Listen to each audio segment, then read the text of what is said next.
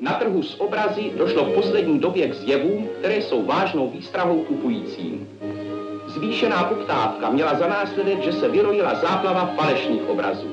Falza, falza, samý falza. Falsifikátora usvědčí mikroskop, který vyzdvihne rozdíl v malířském rukopisu na obrazu pravém a falešném. I v tomhle archivním týdeníku z roku 1944, na který jsem narazila na ČT při víkendovým proklikávání televize.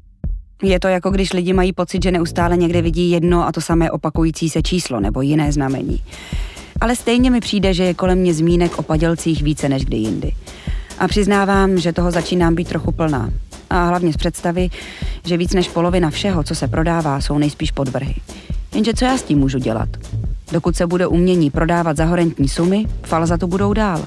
Lidi budou dál zkoušet na online galeriích nabízet ilustrace z knížek za několikanásobnou hodnotu. Můžeme to vyndat? Jo, určitě to vyndejte. Takže je jasný, že jste si nekoupila originální kresbu, toto je tisk. Snažit se prodat fily za několik milionů. Experti se zatím neschodli, jestli šlo skutečně o padělky, anebo zda obrazy nebyly pravé. Nebo si prostě jen dokázat, že zvládnou namalovat velké i menší mistry. Pro lajka ten obraz vypadá, že je starší, když přes to hodíte lazuru, jo. Zadavatel, padělatel, prodejce, oběť. Proskoumali jsme spolu celou síť. Ještě mi ale vrtala v hlavě jedna věc. Jak je to s falzy dnes a jakou roli v jejich prodeji hrají aukce a prodejní galerie? A náhoda mi převedla do cesty Jana Skřivánka. Český rozhlas Vltava uvádí podcastovou sérii Umění padělat. S Terezou Hofovou po stopách uměleckých falas.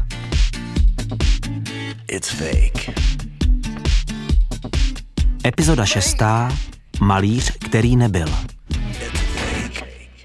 Fejky a falza. Téma pro historika umění Jana Skřivánka z Muzea Kampa v Praze.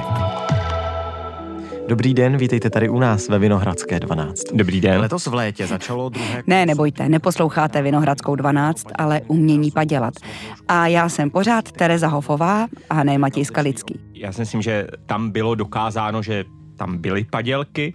Problém byl, že ne všechno, co policie a její znalci považovali za padělky podle všeho. To jsem si jen během jednoho zářijového pátku pustila po cestě do divadla. A lepší téma si nemohli vybrat.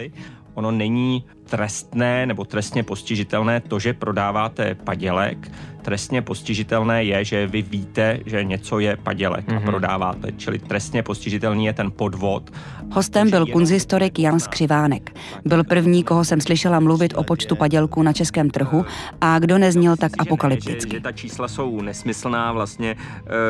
Kdykoliv jsem je někde v médiích na ně narazil, tak vlastně tam nikdy nebyla vysvětlená nějaká metodika nebo o co se, o co se dotyčný, kdo něco takového to tvrdí, vlastně, vlastně opírá. E, druhá Pochyboval o tom, že by velké aukční síně a zavedené galerie prodávaly takové množství fals. Vlastně je to docela i úleva. Chtěla jsem od něj vědět víc. A tak jsem se mu ozvala. Jan Skřivánek byl 10 let šéf-redaktorem časopisu Art and Antiques a stál u vzniku databáze Art Plus, databáze aukčních výsledků. Vítám ho na recepci Českého rozhlasu už jako ostřílená rozhlasačka. Dobrý nápad, to vypnu. A chtěla jsem se zeptat, jakou, nebo tam nebudu začínat, chtěla jsem se zeptat. Jakou roli hrají v síti prodeje padělku galerie? Uh, asi jak které, ale myslím si, že to není ten primární vlastně způsob, kterým se uh, padělky dostávají do oběhu. Uh, padělky v podstatě z definice jde především o podvod, čili tam jde o to vytvořit tu situaci, že z nějakého důvodu se vlastně máte zříci svého kritického myšlení, je potřeba jednat rychle, je potřeba jednat v utajení a tak dále, čili je prostě vymyšlená nějaká jakoby situace nebo scénář, s kterým strategie, za, nějaká. strategie a v podstatě pak je jedno, jestli kupujete jako údajný originál nějakého obrazu nebo e, výhodně fotoaparát nebo peníze mimo směnárnu, prostě je to, je to nainscenováno tak, abyste měl pocit, že máte šanci udělat strašně výhodný obchod, mm-hmm. ale musíte mm-hmm. ho udělat hned. A e, galerie vlastně z povahy svých věcí vlastně takto nepostupují. Tam je to spíš, že člověk přijde, má časy jakoby zvážit, rozhodnout se a tak dále, ale ono to samotné slovo galerie je vlastně strašně zrádné, protože v češtině označuje všechno od e, muzea umění, jako je Národní galerie, přes eh, výstavní síně typu Kunsthalle, jako je galerie Rudolfinum, po eh, galerie jako, jako obchodníky s uměním, mm-hmm. ať mhm. už tím současným nebo starým. Čili může se stát, že prostě v galerii bude padělek, ale e, myslím si, že většina galeristů se tomu snaží vyhnout, že ten e, jakoby případný zisk není tak atraktivní jako to poškození mm. jména a zhroucení mm. vlastně toho způsobu podnikání, o který se snaží. Mm-hmm. No a jak galerie běžně postupují, když třeba náhodně nebo vědomně zajistí falza? Oni nezajistí. Ona ta situace bude, že za nimi někdo přijde a přinese jim obraz, bude mít e, historku, že že je to určitě originál, protože prostě je babička pozovala modelem dotyčnému autorovi a není to signováno, protože to chtěl utajit před svojí manželkou. Prostě bude to strašně barvitá historka a tak a galeristi buď to si to ani nevyslechnou, anebo řeknou, no děkujem, nemáme zájem. Prostě odhalit eh, padělek, vlastně věnovat tomu tu nějakou energii, prostě argumentovat, dokazovat a tak dále. To vlastně už vyžaduje nějaký jako minimálně čas, pokud ne prostě peníze na expertízy a prostě to nikdo pokud jako tomu není nějak přímo jakoby motivován e, nebo nemá nějaký zájem na to ten padělek odhalit, tak prostě jen tak dělat nebude. Čili spíš to bude, že prostě... A pozor, tady jsme narazili na jednu hodně důležitou věc. Pokud policie nezahájí vyšetřování nebo ošálený sběratel nezažaluje prodejce nebo galerii za podvod, tak nejsou jasně dané noty, jak postupovat. Nikde není návod na to, co dělat, když existuje podezření, že se někdo snaží prodat falzum, ale ještě nedošlo k překročení zákona nebo k podvodu. Je to vlastně trochu, trochu tenký let, eh, jakoby kdo vlastně je tou autoritou, že může říct, toto, toto není, eh, není pravé a eh, co se děje, pokud se zmílíte, že něco, co, co je pravé, vy označíte za, e, za padělek, tak tím se pak vystavujete vlastně vy nějakému jako riziku prostě postihu nebo, nebo, nebo soudního sporu. E, u nás e, vím o nějakých jakoby předžalobních výzvách zhruba v tomto duchu, jakože jak jste si dovolili spochybnit mé dílo nebo, nebo dílo, co, co nabízím. Nemyslím si, že by došlo k nějakým jakoby soudům, ale třeba ve Spojených státech to došlo až tak daleko, že třeba e, byly žalovány Eh, jakoby galerie nebo, nebo znalci expertní komise za to, eh, že nějaké dílo eh, nezařadili do souborného katalogu, že se jim jakoby vůbec nezabývali, nevydali k němu, k němu jakoby hmm. názor, ale už to, že nevy, nevydali názor, bylo vnímáno jakoby vlastně poškození té investice, jako že, že to signalizuje, že je něco, něco problematického a proto u těch jakoby nejfrekventovanějších autorů třeba poválečného umění, jako je Jackson Pollock, Pollock nebo Andy Warhol, tak vlastně jejich nadace, které jakoby eh, drží autorská práva a, a, a měly by být uh, tou autoritou vlastně na, na posuzování pravosti, tak vlastně toto již nedělají. Why do you so often repeat the image? Uh, well, I, I always think I don't do the first one good, so I, I try to do them over, and then after a while, you know, you have more than one. Skřivánek naráží na případ grafiky Červený autoportrét připisovaný Andy Warholovi. What was the interest to you then in that Campbell suit and what gave you the idea of doing that? Oh, I used to eat it every day. I still do, so. Šlo o jeden ze sítotisků, který se dokonce objevil na obálce Varholova souborného katalogu.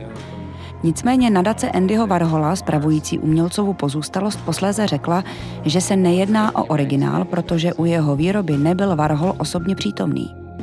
Really? Yeah. Nic na věci nezměnil ani fakt, že výbor označil podpis na grafice jako Warholův.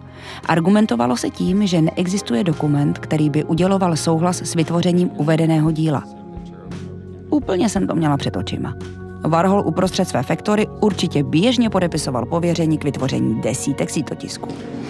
Is that though more important to you at the moment than your own work and your silk screens, or what's, what's uh, most of your time spent doing? Uh, most of my time is um, just to get up in the morning Případ vzbudil pochybnosti o odbornosti nadace a ukázal, jak komplikovaný může proces posuzování pravosti uměleckých děl být.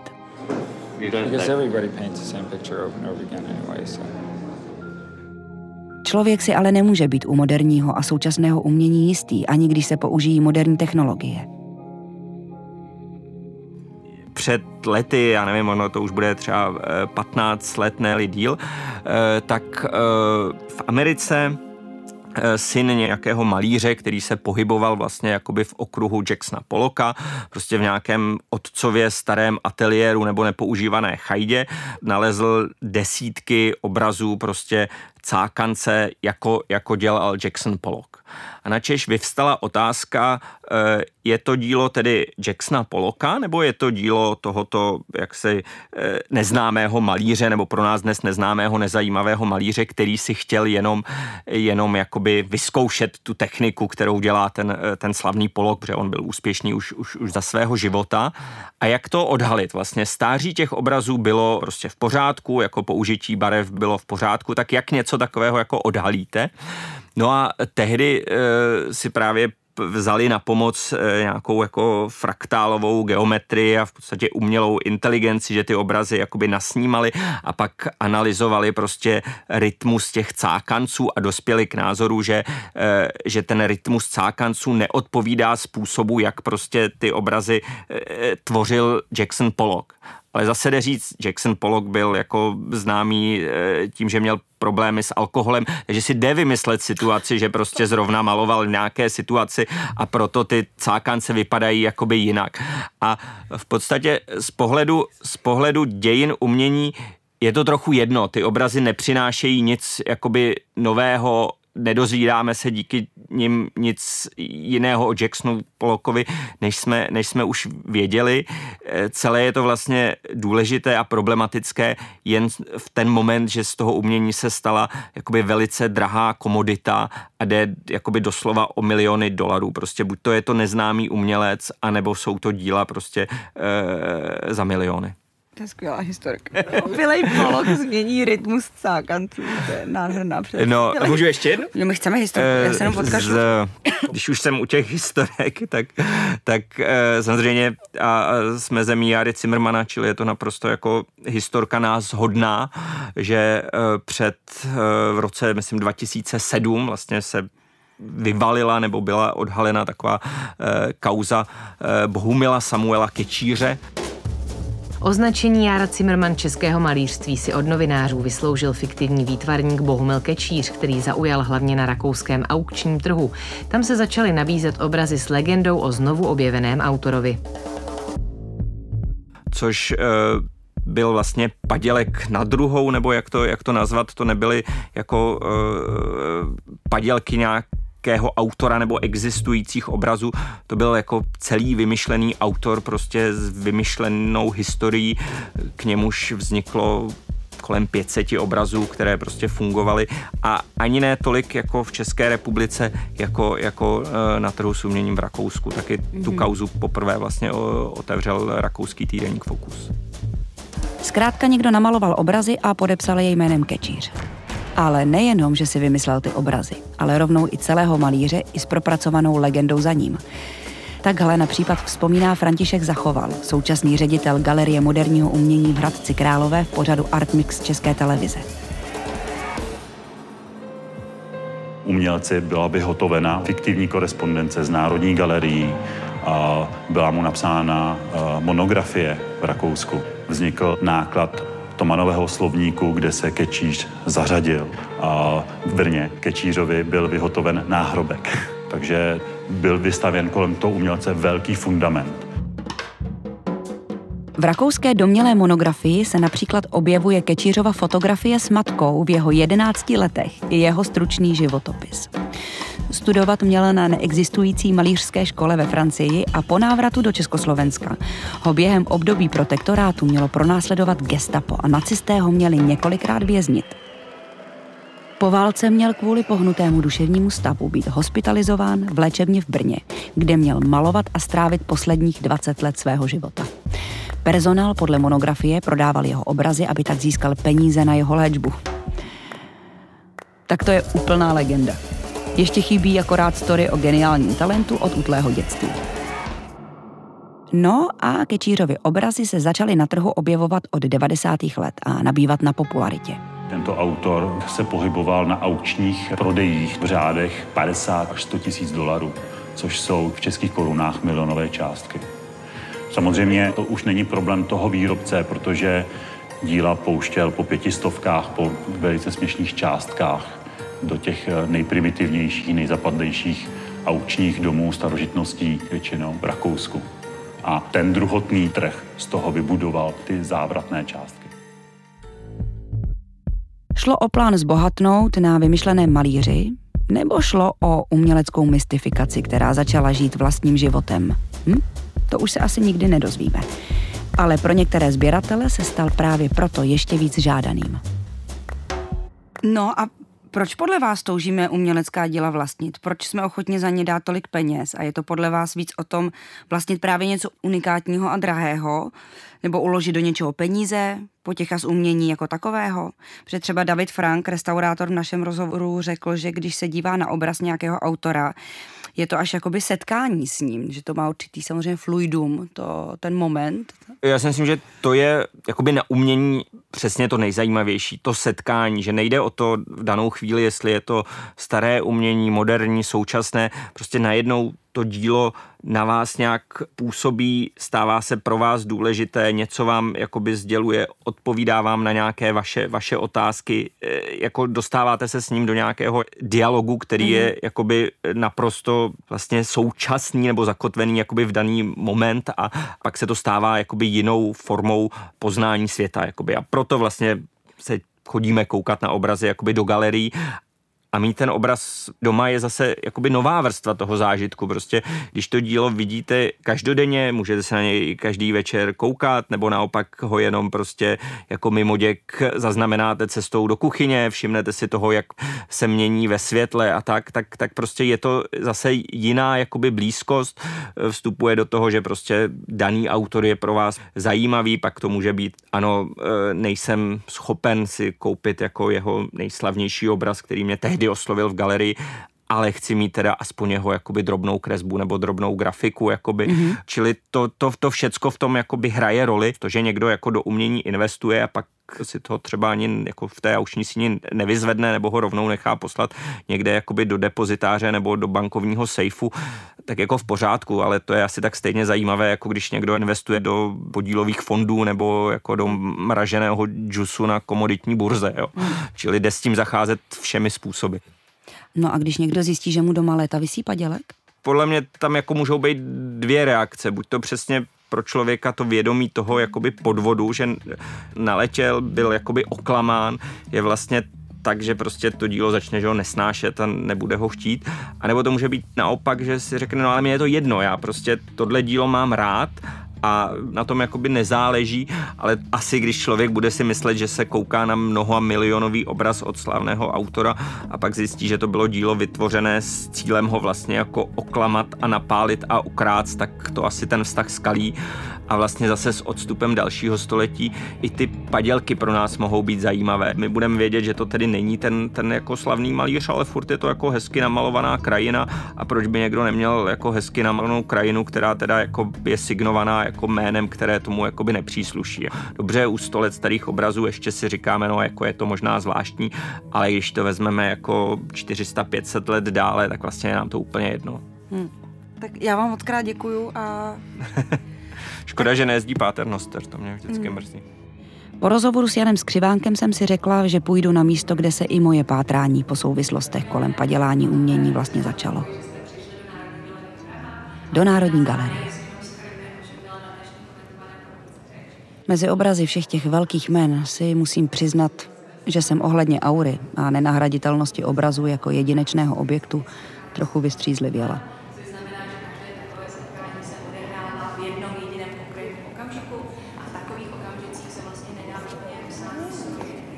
Větší část mě samotné se ale vzpírá tomu přemýšlet nad uměním jako nad pouhou komoditou. Nebo produktem podepsaným velkým jménem, který toužím vlastnit – objektem, který vypovídá víc o jeho majiteli než o tom, kdo ho namaloval.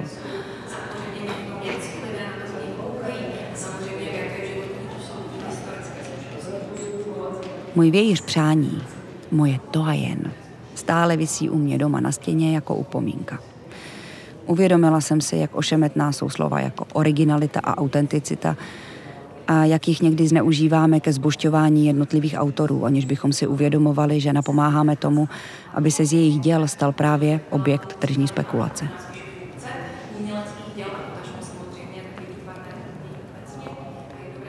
Setkání s obrazem nebo uměním v nás přece vzbuzuje otázky. Když se díváme na obraz, probíhá mezi divákem a viděným komunikace. Chceme pochopit, co se nám snaží konkrétní obraz a autor nebo autorka říct, s jakým záměrem, za použití jakých tvůrčích principů. Ale pak je tu něco mimo racionalitu. Možná dnes méně než dříve, ale obrazy v nás vzbuzují pocity, emoce a přináší další rozměr našeho bytí a poznávání světa. A proto umění jako jednotlivci i jako společnost potřebujeme. A i když samozřejmě cena uměleckého díla může být něco, co celé řadě lidí může přijít jako úplně nejsnažší způsob, jak se k umění vztáhnout, je taky dobré si říci, že to není jediný způsob a že dokonce můžeme jít ještě dál a říci si, že sploštění téhle té diskuzi jenom na cenu, tak je vlastně takové poměrně intelektuálně zbabělé sploštění.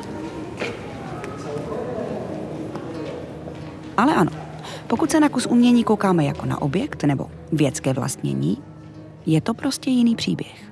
A podle všeho se padělků drahých věcí nikdy nezbavíme. Kde jsou peníze a prestiž, je vždycky i zločin a podvod. Převládá představa, že při něm neteče krev, takže žádná újma se nekoná. A jediní, kdo tratí, jsou bohatí sběratelé a možná umělecké instituce. Ve skutečnosti to tak ale není. Pokud si odmyslíme astronomická milionová plátna fily nebo kupky, tak se průměrná cena vydraženého díla v Česku pohybuje kolem 60 tisíc korun. Podveden tak nebude s největší pravděpodobností multimilionář, ale možná jenom běžný milovník umění, který chtěl mít hezký obraz doma na zdi. No, a jak jsme viděli v několika českých případech, až na výjimky dostávají prodejci, zadavatelé i falzifikátoři velmi malé tresty nebo podmínky. Je to prostě malebný typ zločinu, který se vyplatí. Co je ale pro mě na padělcích nejhorší, není, že podvodníci kradou a kopírují nějaký styl nebo motivy ale že si přivlastňují to, čeho daný umělec nebo umělkyně dosáhli často velmi složitou cestou. Padělatelé překrucují jejich místo v dějinách umění. Je to jako kdyby někdo někomu ukradl část života a vydával ho za svůj vlastní. Jak řekl Jan Zrzavý, dílo, jež je skutečným uměleckým výtvorem, není mrtvou věcí. Je sídlem, jakýmsi akumulátorem psychické síly, jež z něho vyzařuje a je téměř živoucí bytostí – a také jako bytost se rodí. Chvíle inspirace je právě hodinou jeho zrození. Cestou, jak se vyhnout nákupu fals, je jedině opatrnost. Vyhledávat odborníky a vzdělávat se v oblasti. Nebo se vrátit k počátkům sběratelství, navštěvovat malíře a malířky v jejich ateliérech, podporovat je v jejich tvorbě a věšet si na zeď umění přímo z jejich stojanů. No, a určitě bych nic nekupovala přes internet. Mimochodem, pár dní před vydáním našeho podcastu, někdy koncem listopadu, jsem otevřela stránku Art Bohemia znovu. A můj vějíř je skladem, ale zlevnil. Dnes stojí adekvátních 242 korun a celkově je v nabídce kusů od to jen podstatně míň. Jenom 125. Tak buď se krátí zásoby, anebo telefonát od Markety zabral. Možná časem pokročí i technologie a posouzení pravosti obrazu nebude otázkou drahých analýz za tisíce korun, ale třeba nám jednou postačí aplikace v telefonu.